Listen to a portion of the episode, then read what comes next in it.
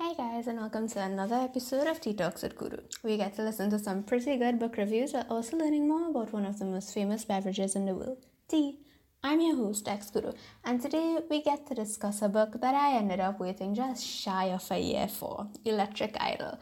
Now, this is a Psyche and Eros retelling, and it's one of the best I've ever read. Maybe I'm overhyping it, but I really love this book. Before I go off on a tangent, let me get our tea of today. Today's tea is silver needle tea. Now, silver, needle tea consists of individually picked tea buds that are harvested solely during spring, springtime. So it's quite rare and it also has a savory aftertaste. It's also a type of white tea. And we knew from previous podcasts that the difference between white tea, green tea, and black tea is usually just probably harvest time and the way it's brewed. Uh, now, silver needle tea is perfect for improving digestion, especially when you feel stomach cramps or nausea, or nausea, and um, this tea helps to release stomach acidity and to detoxify the digestive system. So it helps with indigestion and heartburn as well. Very useful tea. Now let's go on to this book. Now this is another one of um, Katee Roberts' books, Electric Idol. It is the second book in the Dark Olympus series and it features Persephone's sister Psyche. Now Psyche here is, I think, the second oldest, I believe, or something to that extent, and she is very um well known on uh, her virtual platform where she posts what she eats. She's kind of like an influencer. Um, and fun fact, she's actually very curvy, so she has she does have um she does receive a lot of negative uh, backlash for her weight that she just brushes off and Psyche is just amazing. She's bold, she's independent, she's strong. She built up her entire online following solely by just being herself.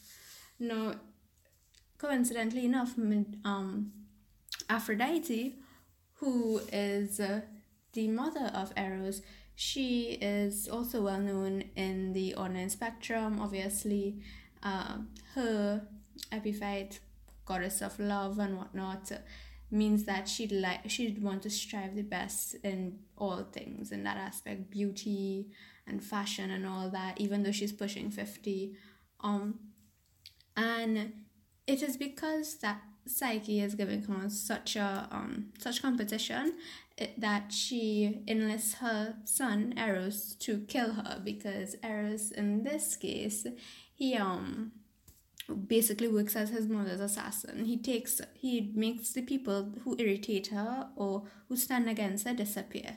So he has a lot of blood on his hands. Classic um bad boy trying to get well he isn't trying to get redemption, but you get the drift, right? Uh he has a long tragic backstory, very dark and whatnot.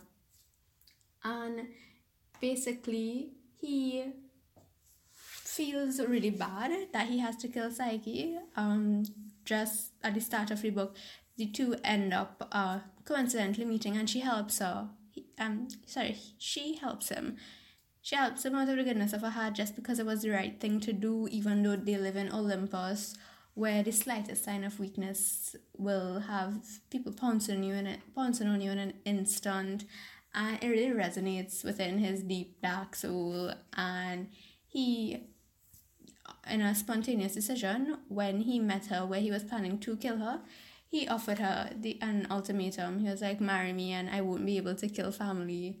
And she reckon she wants to live more than she does not want to be forced into a relationship. Psyche always had that kind of idyllic view that she wouldn't be able to marry for love um and after seeing what her mother tried with her sister Persephone and how Persephone ran straight into Hades' arms, she was more determined not to let that happen to her.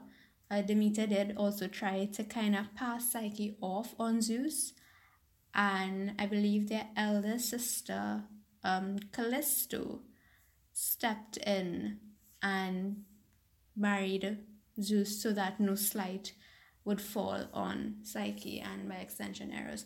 Their relationship does progress pretty. I, I enjoyed how their relationship progressed though from like putting two dominant cats in this one bag to seeing them act on their attraction and then later actually develop a kind of a actual working relationship really. It was really cool. Um, again, Psyche and Eros is probably one of my favorite retellings.